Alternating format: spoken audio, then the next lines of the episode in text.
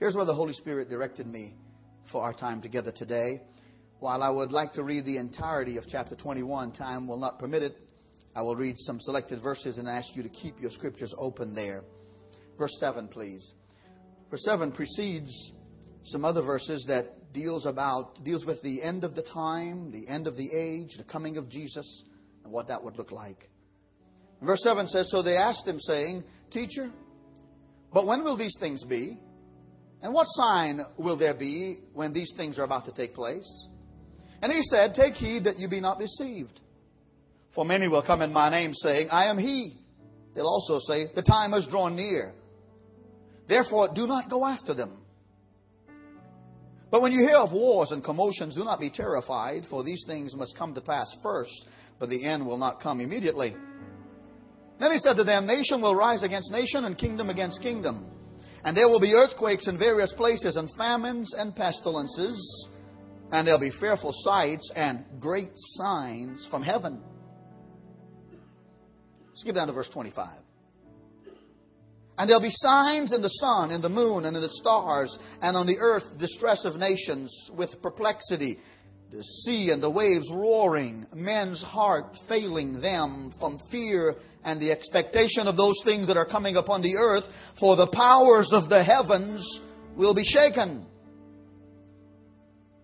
Then they will see the Son of Man coming in a cloud with power and great glory. Now, when these things begin to happen, look up and lift up your heads because your redemption draws near. And then verse 34, please.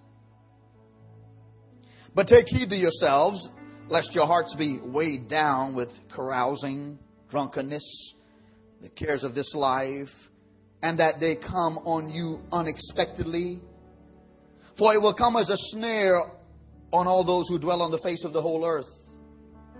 Watch therefore. Watch and pray always that you may be counted worthy to escape all these things that will come to pass and to stand before the Son of Man. Can you say amen if you know this is His Word? Now, I tell you that immediately upon disclosing this Word before praying that I realized the, the nature of responsibility I have here. And I also realize that uh, many others and maybe you included, have heard something of this line about the coming of the Lord. But I, I just must tell you, due to recent events, I am more stirred up and more prodded by the Holy Spirit to awaken us this Sunday morning to this truth as it relates to what's happening now and what is soon to come. Would you bow with me? Don't let the enemy steal our minds, Lord, and our thoughts and our understanding. Say amen to that, church. This is a lovely congregation. I have no desire to exploit them, to talk below them and above them. I have no desire here today, oh God, just to do a duty. But we all want to hear your word because it is the bread of life and we want to live it. Can I hear an amen for that? My Father, I just pray today that you would just breathe on us. Father, give us revelation and impartation and anointing to understand Give us the sense of urgency that comes from living in 2008 and it comes from the prophetic word of God. Father, I, I just ask you today that you would be glorified throughout this time together and especially here at this word. In Jesus' name, amen. Thank you very much. Keep your scriptures available and open to you. And let us begin as you're seated. You have asked yourself the question What is this world coming to?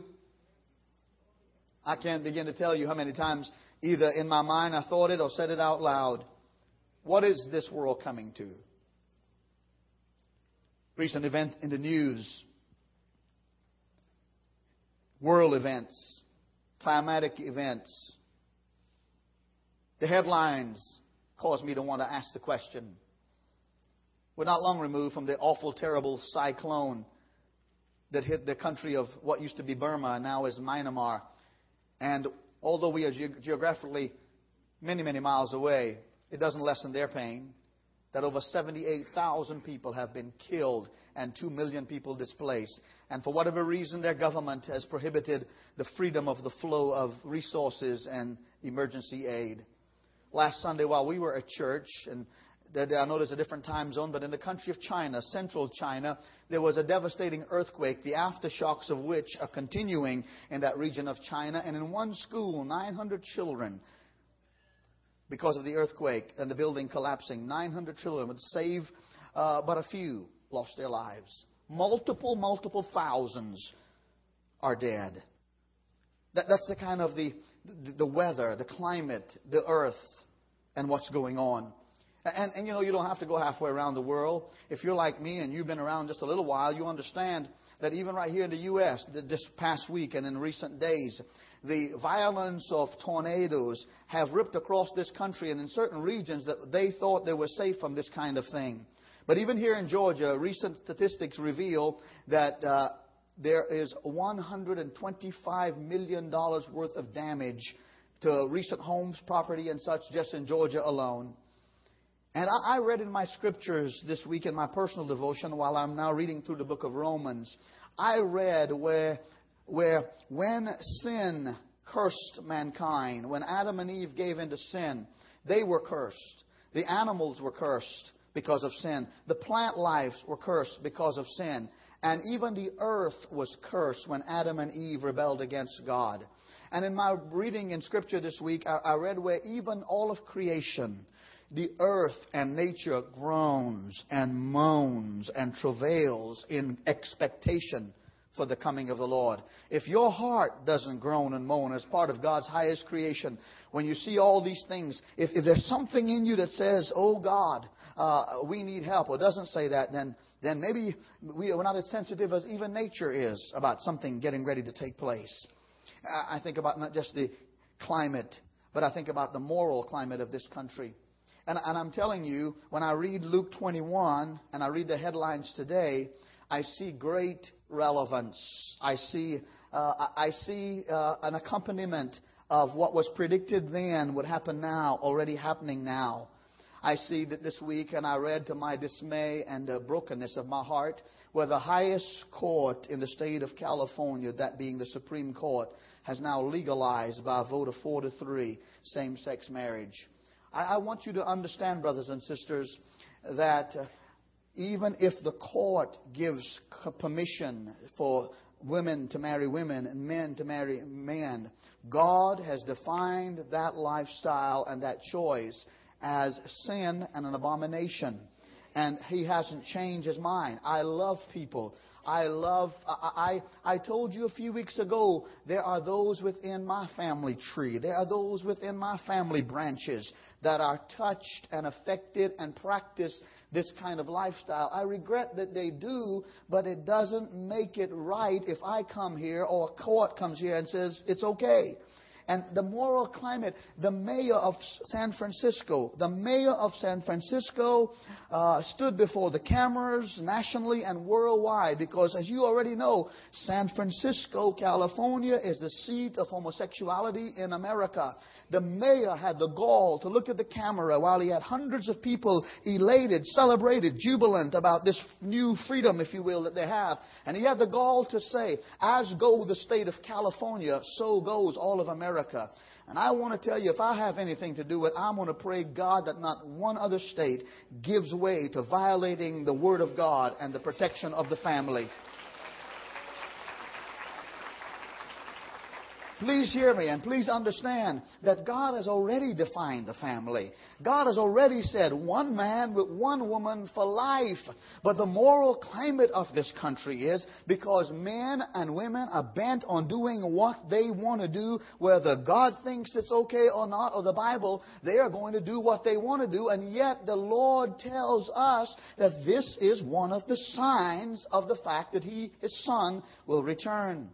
I think about, I think about the economic climate that we're in because the Bible says, if you will, please, verse 26, it won't be in your uh, on the screen, but verse 26 says, "Men's heart failing them for fear and the expectation of those things that are coming upon the earth, for the powers of heaven will be shaken." Uh, I am suggesting to you that economically uh, there are many people who are experiencing some anxiety, and of a right they should uh, because we, have, we are discovering that unemployment is up. We're discovering now that in several states in the United States, uh, the price for a gallon of gasoline is over $4. We're discovering also that because companies have to cut back and such, people are, are losing their jobs. We're discovering because gas and diesel prices is high and because much of this country's uh, goods are, are, transported on trucks and, and other kinds of diesel mechanization, that the price of diesel is high and thus the price of transportation is high and therefore the price of goods are high. We are discovering also that the housing market is suffering. We're discovering also, we already know the president traveled to the Middle East this past week and one of his stops consisted of stopping in the country of Saudi Arabia. Saudi Arabia is one of those Middle Eastern countries from which we get a lot of oil, from which we turn into gasoline, etc. And the president's uh, desire was to hope to persuade the Saudis to produce more oil, thus giving more, uh, more of productivity of gasoline. But the Saudis said, no, they're not going to produce any more oil. And, and here we are. We are in an economic situation where I'm telling you, you can't afford to take it for granted. And yet I'm also saying saying to you that this is indicative of what's going to happen in our world to say to us that this world is not our answer. I think of the, the uh, and, and so men's heart failing them for fear.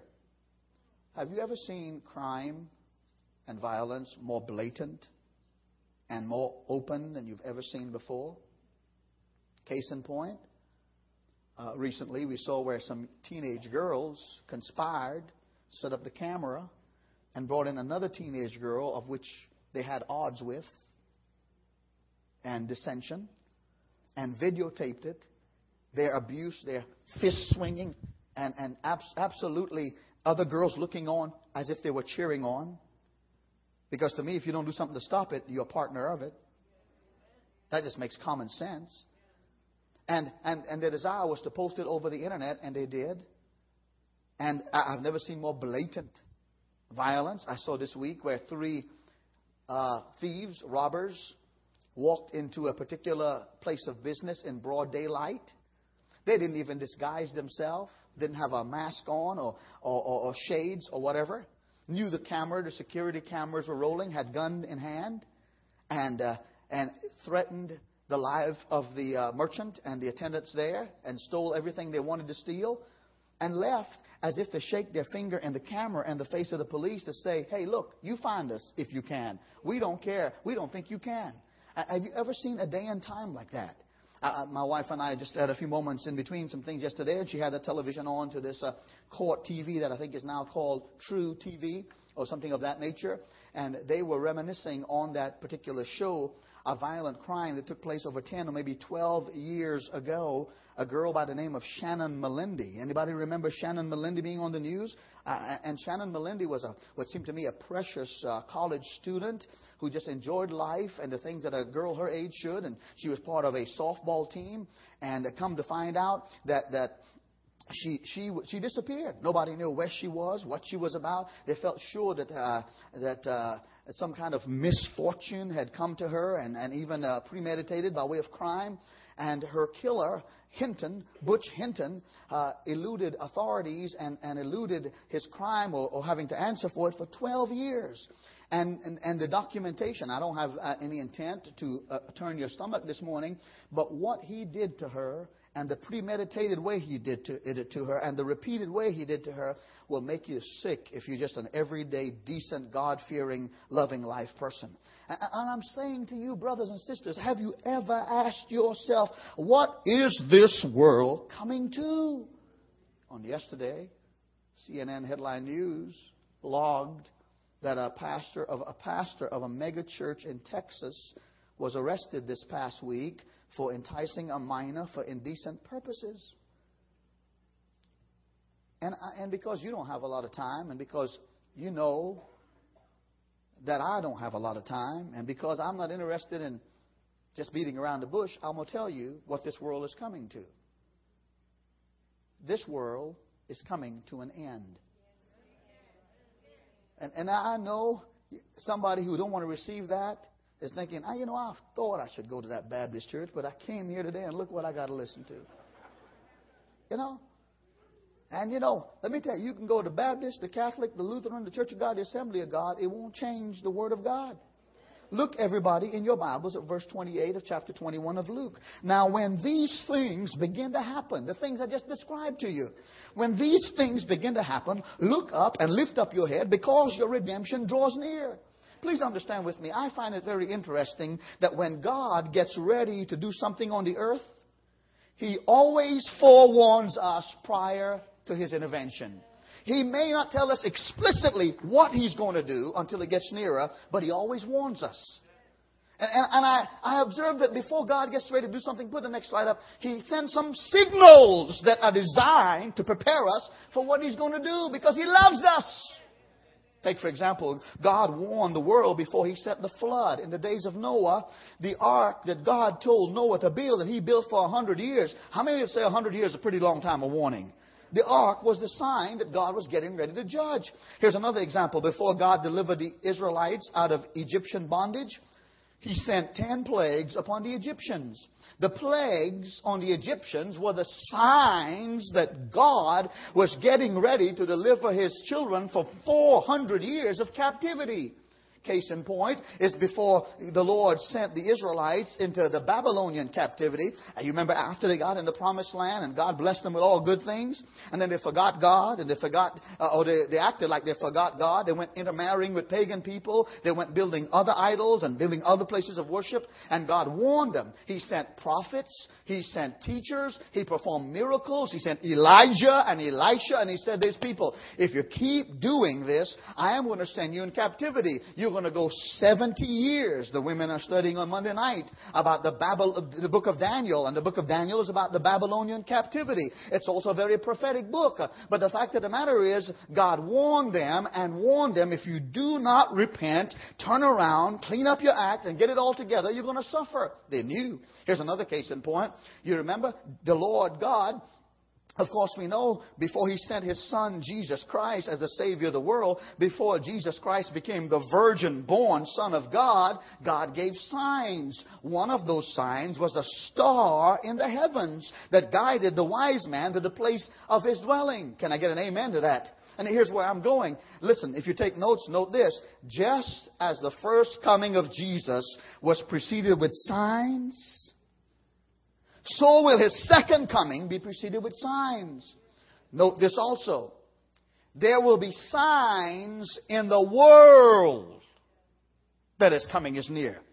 Because the Bible says in the latter part of Luke uh, verse 26, Luke 21, for the powers of the heavens will be shaken. Look at verse 25, and there will be signs in the sun, in the moon, in the stars, and on the earth, distress of nations with perplexity, the sea uh, and the waves roaring. I'm saying to you, there'll be signs in the world, write this down, that correspond with signs in the Word of God. Whether you like it or not, if you're born again, I think you'll like it. Whether you like it or not, you and I are living in the last of the last days according to prophetic signs and what's going on in the world. We are the generation that will see the coming of the Lord Jesus Christ. And so I am here this morning as a clarion call. I am here this morning as one of those with breaking news to tell you that don't you, uh, don't you make plans to stay here indefinitely.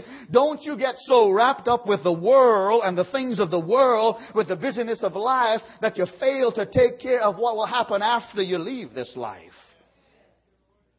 Now, I want to show you several signs, and I want to give you three warnings. God's word for right now. Warning number one Jesus warned that as we approach his return, there'll be those who will try to deceive us in the church and outside the church. So he says, Don't be deceived. I, I am really alarmed at the turn of events in the spiritual direction of this country. I'm American by choice, and I'm proud to be an American. Come this November 12th, I'll be in this country 40 years. I came in 1968, 11 years old.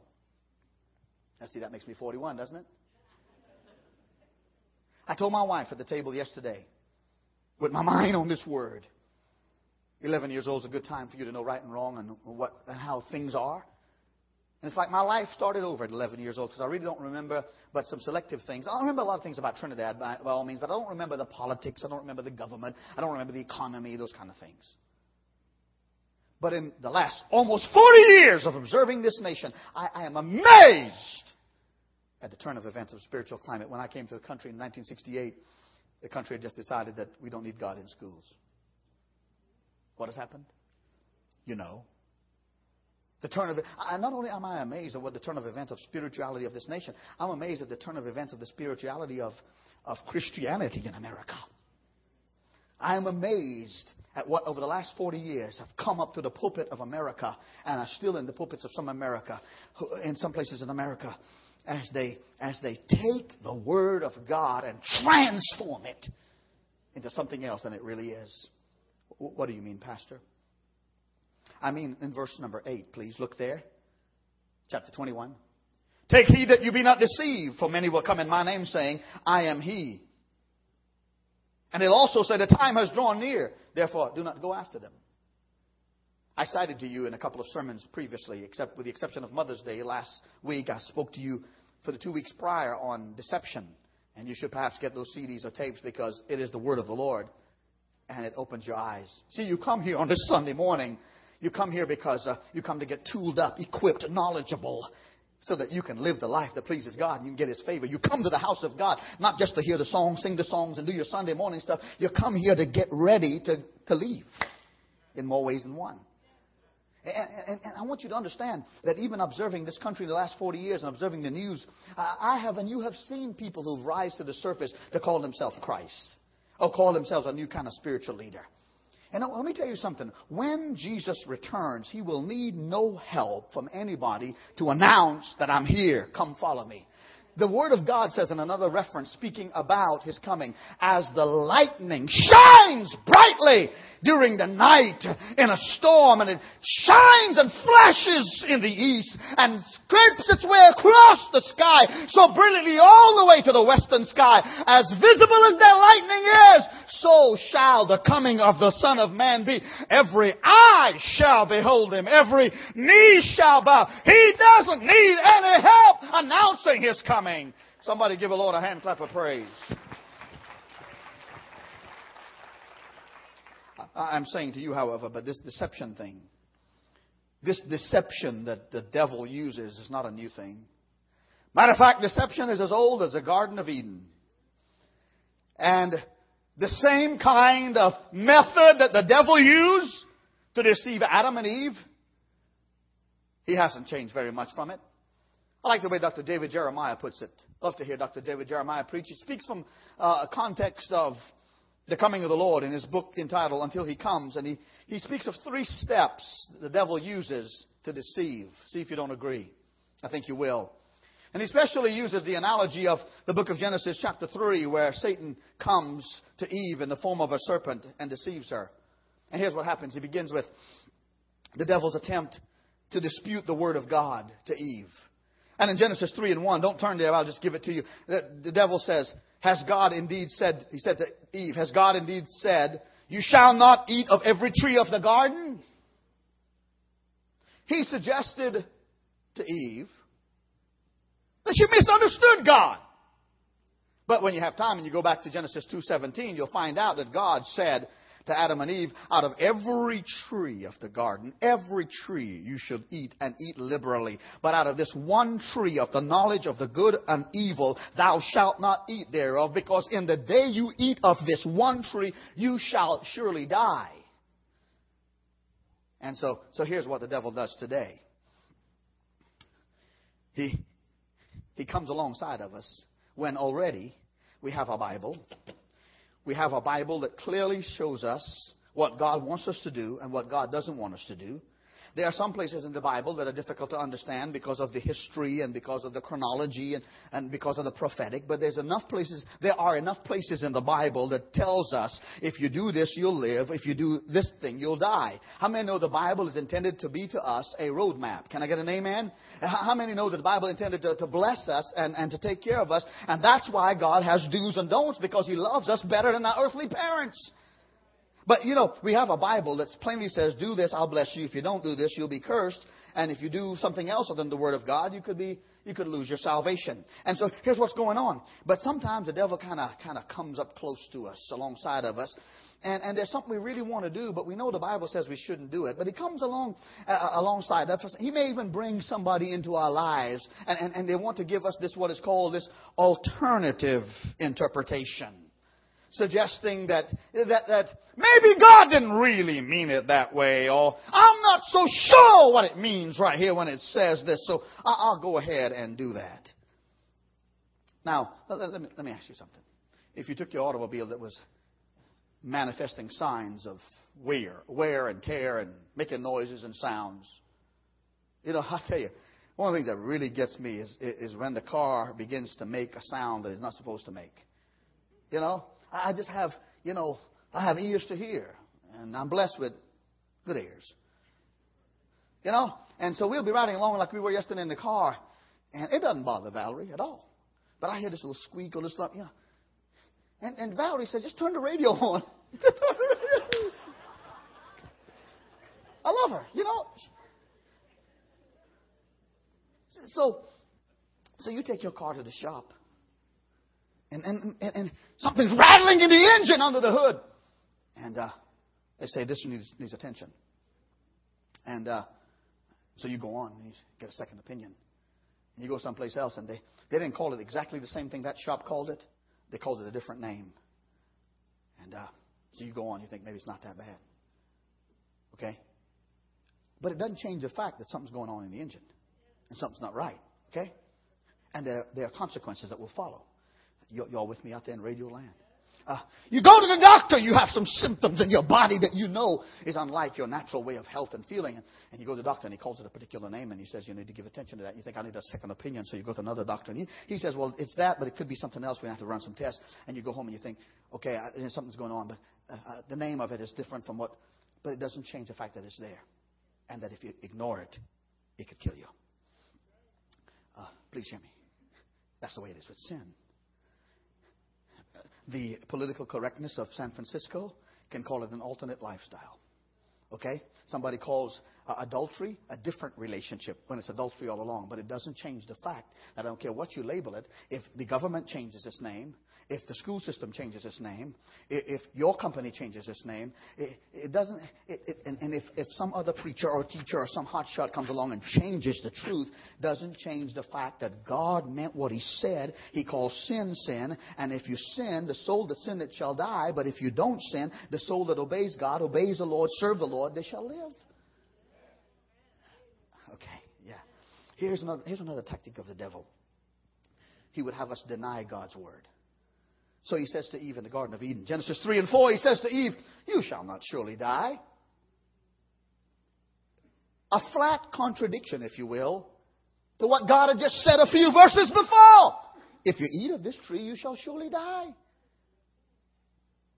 Here's how Dr. David Jeremiah puts it in his commentary on this, this thing of the devil causing us to deny God's word, to trick us up. Dr. Jeremiah said this. He said, I am learning that every time you try to find an interpretation of a scripture that will permit you to do something you know is wrong, every time you give a little ground to the devil and lose some ground from the Word of God, it isn't long until Satan drives a truck through that opening and dumps a load of stinking garbage in your life. You heard the saying, you give them an inch to take a mile. That's the way the devil is.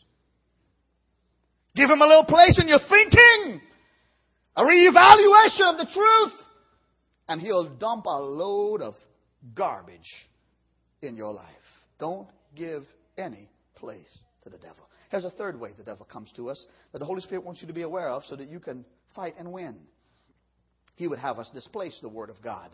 In Genesis 3 and 5, Satan says to Eve, in order to tempt her to disobey God, Satan says, For God knows that in the day you eat of the tree, the one that God said not to eat of, God knows if you eat of that tree, your eyes will be open and you'll be like God, knowing good and evil.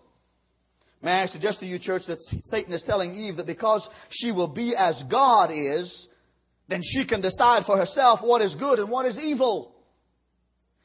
There have been preachers who have come along. I've heard them who suggests to us that since we were created in the image of God, that we are all little gods.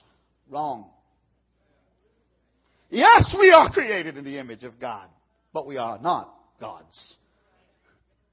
We are His highest creation,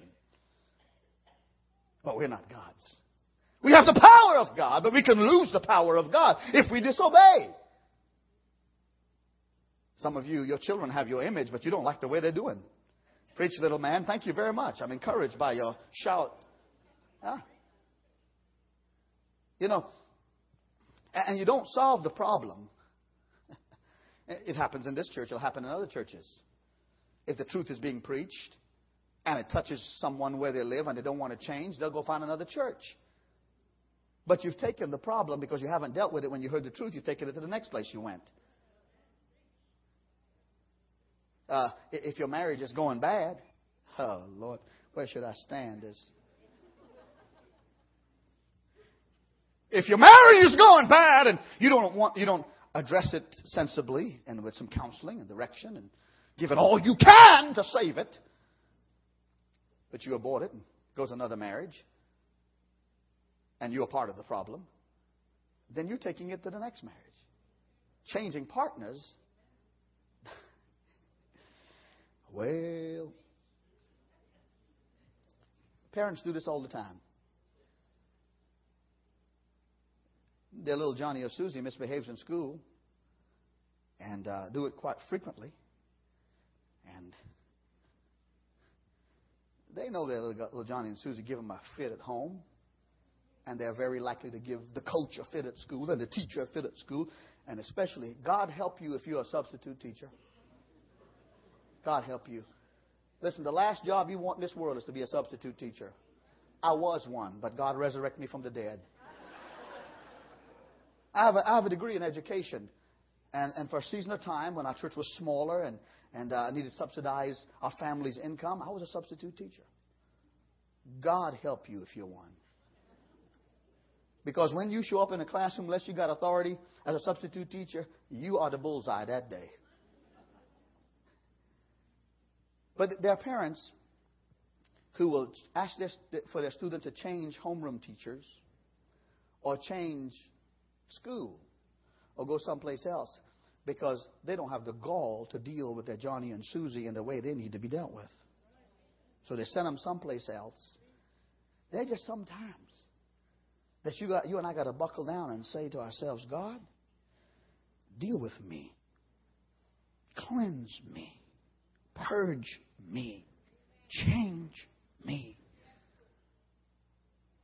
My point is do not do not try to change what God has already said.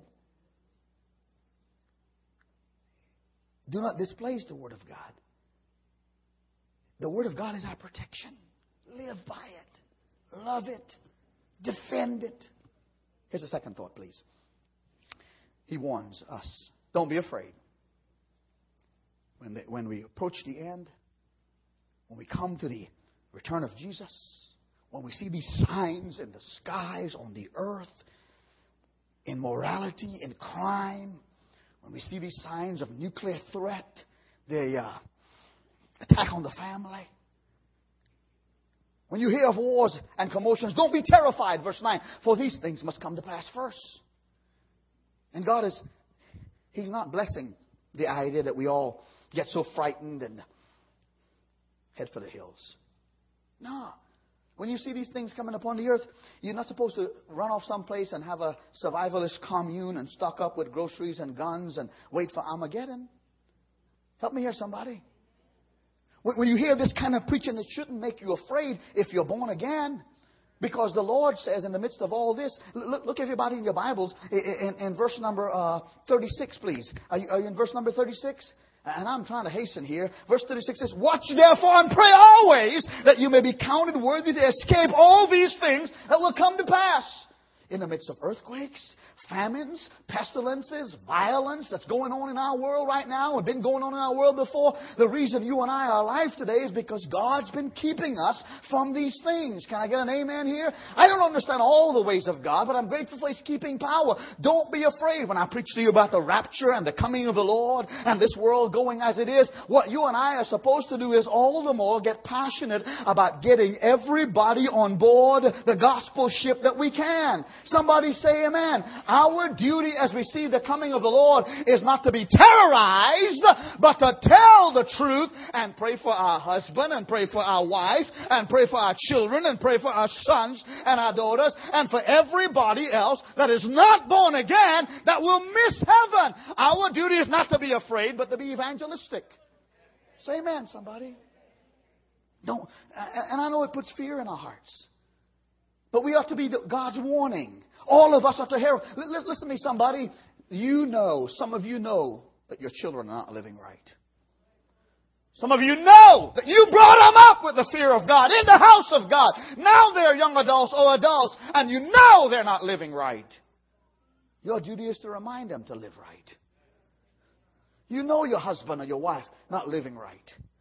Some of you know that you are not living right. And I'm not trying to be hard and mean. Uh, we're having three services here because I'm trying to build the kingdom of God. So I'm not selecting these words just to make you mad. I'm telling you, brothers and sisters, that the word of God is true. And if we know our sons and daughters are not saved, or your grandson or daughter is not saved, or your mother, or your dad, or your husband, wife is not saved, or, or your carpool, the people you carpool with, or the people you have lunch with in your break room, your purpose and mine is not to hoard up food and weapons and wait for the rapture, but say, God, give me a burden, a heart, a prayer to pray for these people. And if you could give me an opportunity, maybe I could tell them how to be born again.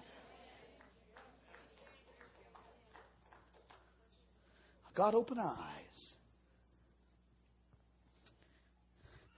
Before I got to the seventh verse of the 21st chapter, Jesus talked to the disciples about they were in the proximity of the temple. They were looking at the temple, and the disciples were bragging about the ornamentation of the temple, the beauty of its furnishings, the stone walls, and all the excellence, because you know that the temple was a grandiose construction. And Jesus said, Look, uh, not one stone from this temple is going to be left unturned because of the upcoming devastation of this temple and the city of Jerusalem.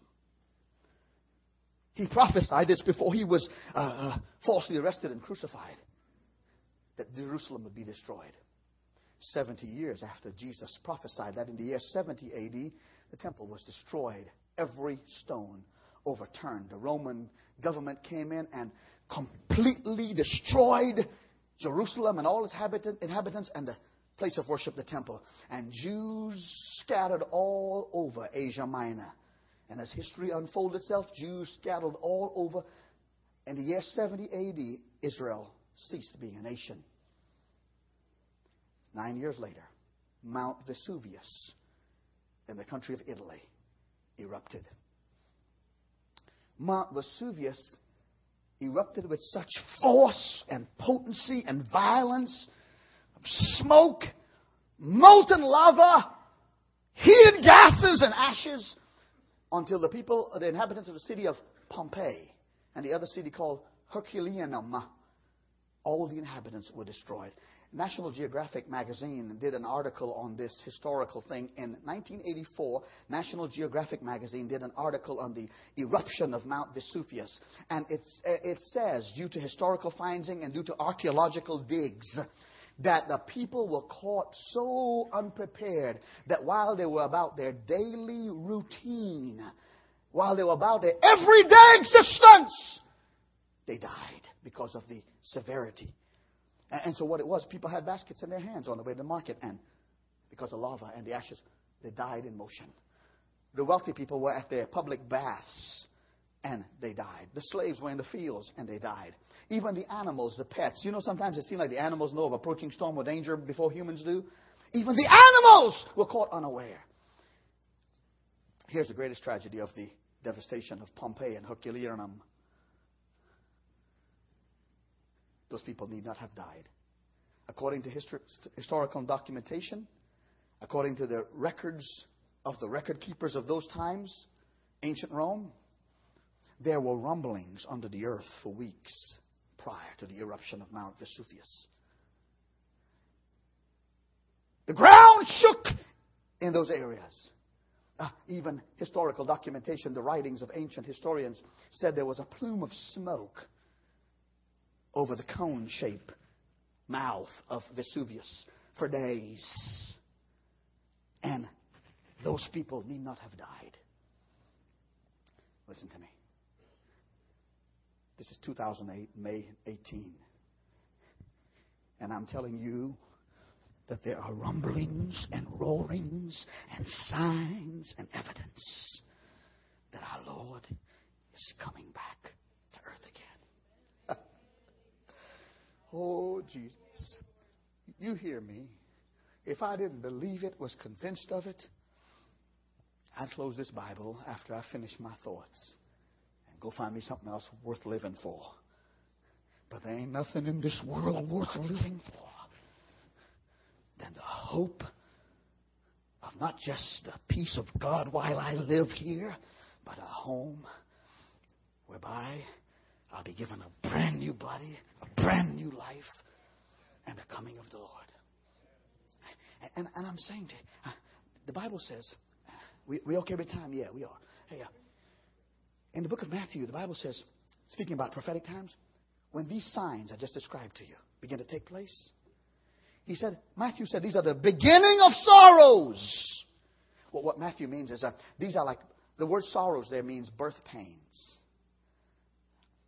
You women would could identify with this so readily, and we fathers can too, because we have seen you suffer at the imminence of the bringing forth of a child. You know that these are these labor pains, the labor pains as the as the as the child is ready to come forth, the labor pain gets more increased. They are more intense and they are more frequent. Are you with me? Ladies, say amen if you're a mother. Yeah. Okay. So, so here, here's, here's, here's the point. I know, and you're sitting there because you're not, you're not a dumb person. You, you, you think, you read, you research, you, you question.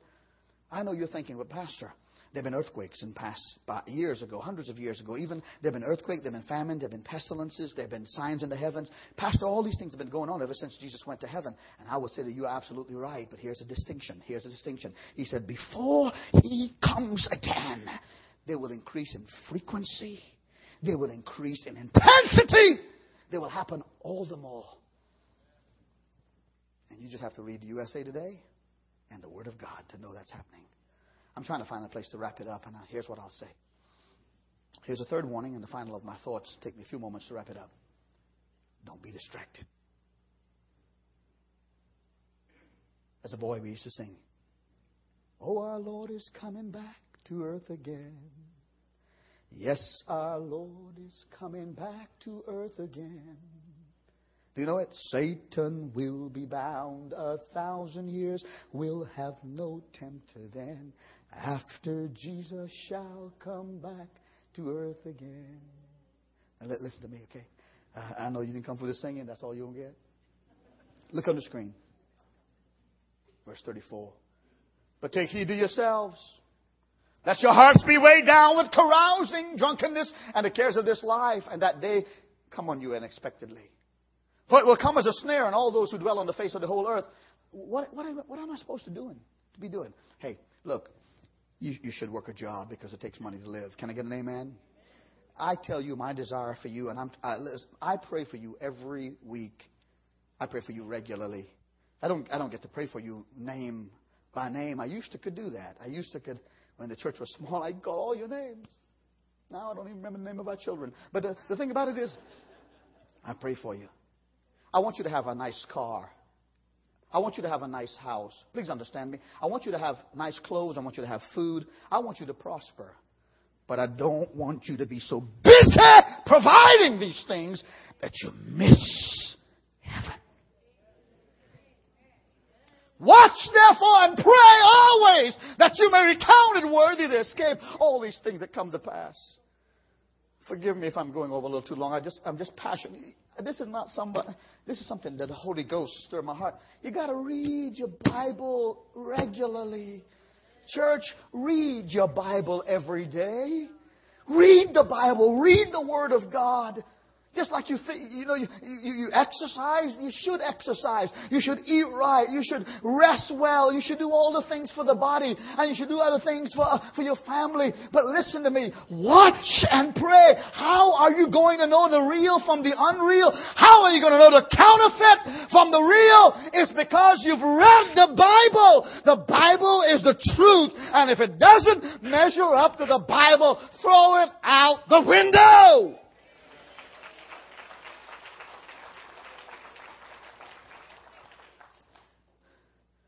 Watch therefore and pray. Don't sin. There'll be a reason every Sunday why you can't come to church that Sunday. The devil will see to it. The devil will tell you when you walk out of the service this morning why you can't come back on Wednesday nights and why you can't come back on Sunday. When you hit next Saturday, the devil will, will try to legitimize some reason in your head why you can't be in the house of God. You need to read and pray and worship God and be in church and bring your family with you. Please, help me, Jesus. I don't know where I'll get breath for the next sermon, but I'll give you this one. Long after I'm dead and gone, if Jesus chooses to tarry, I pray to God in the high heavens that somebody will be from this pulpit. They may not be as dramatic and they may not be as demonstrative as I am. And by the way, when I die, don't get you no sissified preacher. Take that how you want to. Sissified bunch of somebody standing up here reading you three points in a poem. If I'm dead and gone before Jesus comes, I'm coming back to haunt every one of you if you settle, if you settle for the less. But you get no compromising, half-baked, nonsense kind of preacher who don't pray and read the Bible. I'm not saying I'm a perfect preacher, and I got a long ways to go before I get better, but I am who I am. Every five foot seven inches towering height man that I am.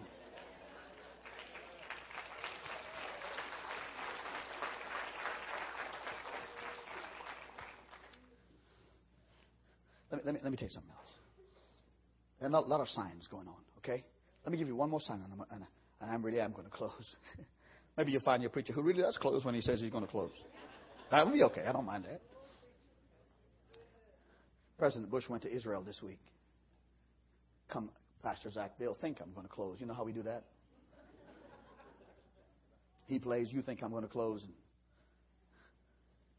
President Bush went to Israel this week to help them celebrate their 60th anniversary as a nation. Do you recall just a moment ago where I told you that in the year 70 AD, Israel, Jerusalem, the temple was destroyed? Since the year 70 AD till 1948, Israel did not exist as a nation. Anybody, anybody hearing me? If you, you, don't, you don't have to know just Bible history, just know history.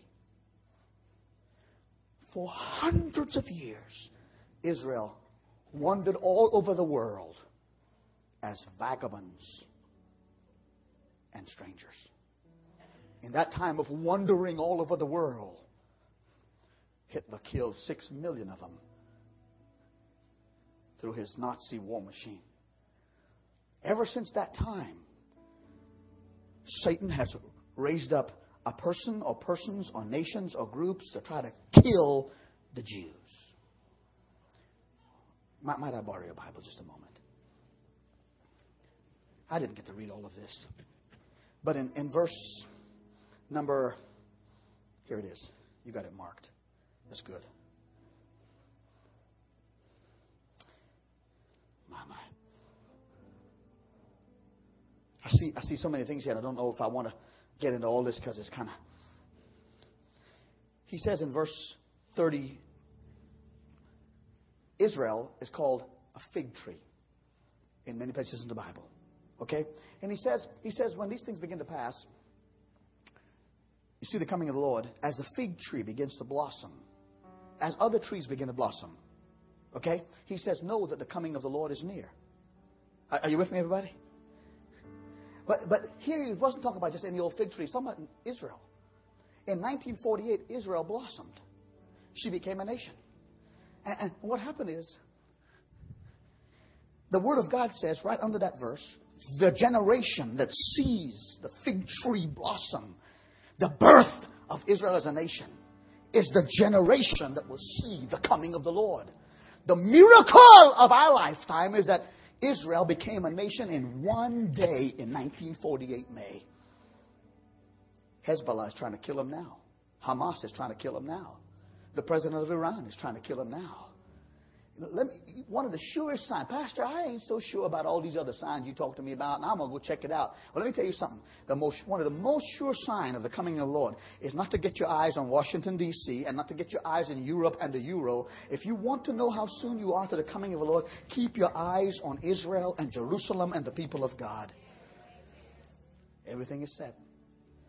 So put up the three warnings, and I'm have you stand, if you will. Would you stand, everyone?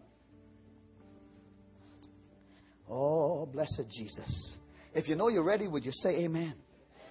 If you know that if you know that if Jesus comes today, you don't mind it because you don't have anything in this world to keep you here that you want to stay for and you're glad you're ready. Can you give a Lord an applause here in Jesus' name? Everybody, everybody do it. Everybody do it. Yes. Now, now look at me and hear me. Uh, James, take me to James. I know you just put that up and somebody may be writing it, but I think I have James 4 and 14. Here's how I want to close. To have preached to you all this time and to have prayed over this and studied it and not given you this, this opportunity would be to have cut short God's will. Whereas you do not know what will happen tomorrow. How many know that? Huh? I'm a pastor. I am happy to be a pastor. I, my Lord, there's nothing, there are days that are harder than others, but there's nothing in this world that I'd rather be than right what God's helping me to be and do. But as a pastor, I, I see that happen each week. I do not know what tomorrow holds because I get a call from somewhere or somebody or somehow. A mother approached me this morning with her husband, mother and father. Their daughter is in confinement in prison. Uh, their daughter has been zealous about the Lord in prison because God has given her chance again and she's re-given her life to the Lord, rededicated. She's had Bible studies and prayer meetings and been excited. I went to see their daughter back a couple months ago at the state prison. And the mother said to me, uh, said, Pastor, the devil has a hold of her mind. She's depressed. She has panic attacks. She has anxiety attacks. She said, she, the mother said to me, Pastor, pray with us because my daughter is now suicidal. That's the way the devil would work. But we bound that spirit. And even though she's in prison in one way, she can be free in another way. Look at this. For what is your life? It is even a vapor that appears for a little time and then vanishes away. I'm not going to use cheap psychology to persuade, persuade you to Christ. If the Word of God doesn't persuade you, then I'm helpless. Bow your heads. If you need to be born again, I'm asking you to come to this altar and give your life to Jesus.